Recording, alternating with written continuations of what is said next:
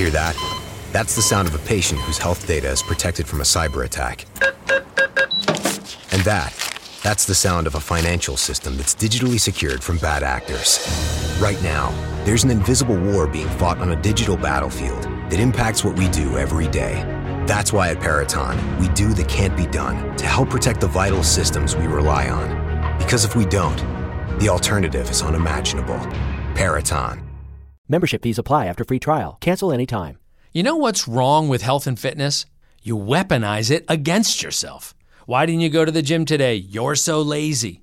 Ah, why did you eat that? You have no self control. Stop it.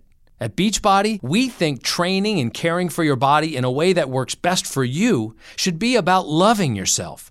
Let us help you without all the judgment. Here's how go to beachbody.com to claim your free membership and start feeling great.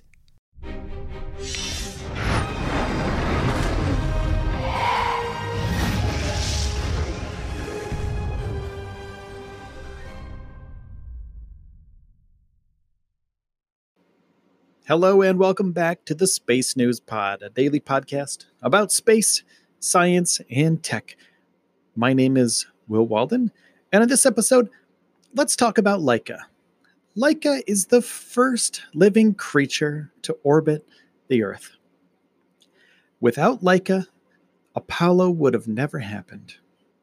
Without Laika, we wouldn't be in low Earth orbit right now in the International Space Station we wouldn't have gone to the moon several times. We wouldn't have probably sent probes to other planets, to Mars, and picked up rocks and sand and dust and things like that on asteroids. Laika was the first living creature, and Laika paved the way for the rest of the space missions to come. Laika was a stray dog. And unfortunately, Laika didn't make it back to Earth. Laika uh, orbited Earth, but also died just a few hours after the mission started. And Laika's mission on board Sputnik 2, it was a crazy time for the world. Nobody thought that a living thing could go into orbit. Sputnik 1 was the world's first satellite and it had been launched only a month before Sputnik 2 launched. Sputnik 2 weighed about 40 pounds and was heavier than anything that the United States was planning to launch.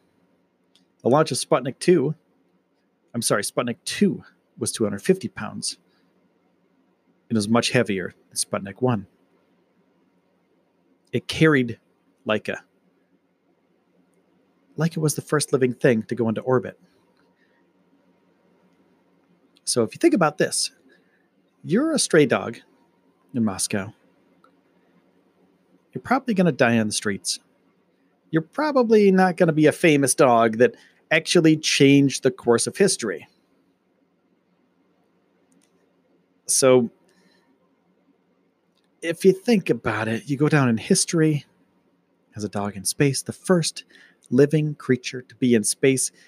You're historic. I'm talking about Laika now. I wouldn't have even known who Laika was if Laika was just a stray dog in Moscow. So, unfortunately, Laika didn't make it. Medical sensors placed on Laika indicated that during the launch, her pulse rate went up by a factor of three above its resting level. And at the start of weightlessness, her pulse rate decreased. It took three times longer than after a centrifuge ride on the ground to return Laika's heartbeat to pre launch values, which is an indication of the stress that she was under. Laika died. Um, the telemetry from the Sputnik 2 capsule showed that the temperature and humidity increased after the start of the mission, unfortunately. And after five to seven hours into the flight, there were no life signs of Laika. By the fourth orbit, Laika didn't make it. Previously, though, it was thought that Laika survived at least four days in space and possibly even up to a week until Sputnik's transmitters failed. Sputnik 2, how's Laika? And despite being up there for a couple hours, Laika's place in space history and human history is, rest assured, one of the most important things to ever happen in space exploration. So, Laika, we want to say thank you for your contribution to the space race, to human exploration of the cosmos. Without Laika, we wouldn't be where we are today. So this is in a tribute to Laika, not as a not a, to be a downer. I don't want to be a downer. You know what I'm saying? Laika was an important part of what we do. So Laika, thank you for what you've done. Laika's coffin, which is Sputnik 2, circled the Earth 2,570 times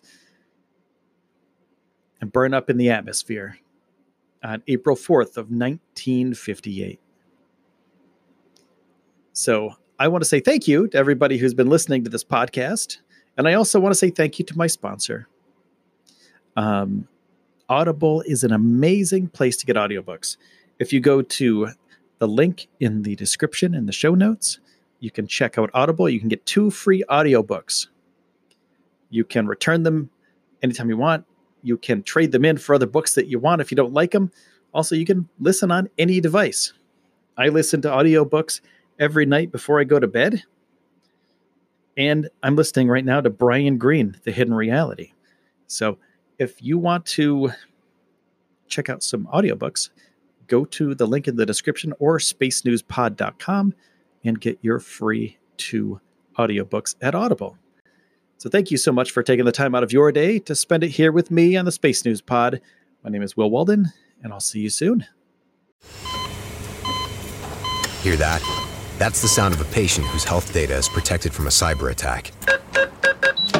And that, that's the sound of a financial system that's digitally secured from bad actors. Right now, there's an invisible war being fought on a digital battlefield that impacts what we do every day that's why at Peraton, we do the can't be done to help protect the vital systems we rely on. Because if we don't, the alternative is unimaginable. Peraton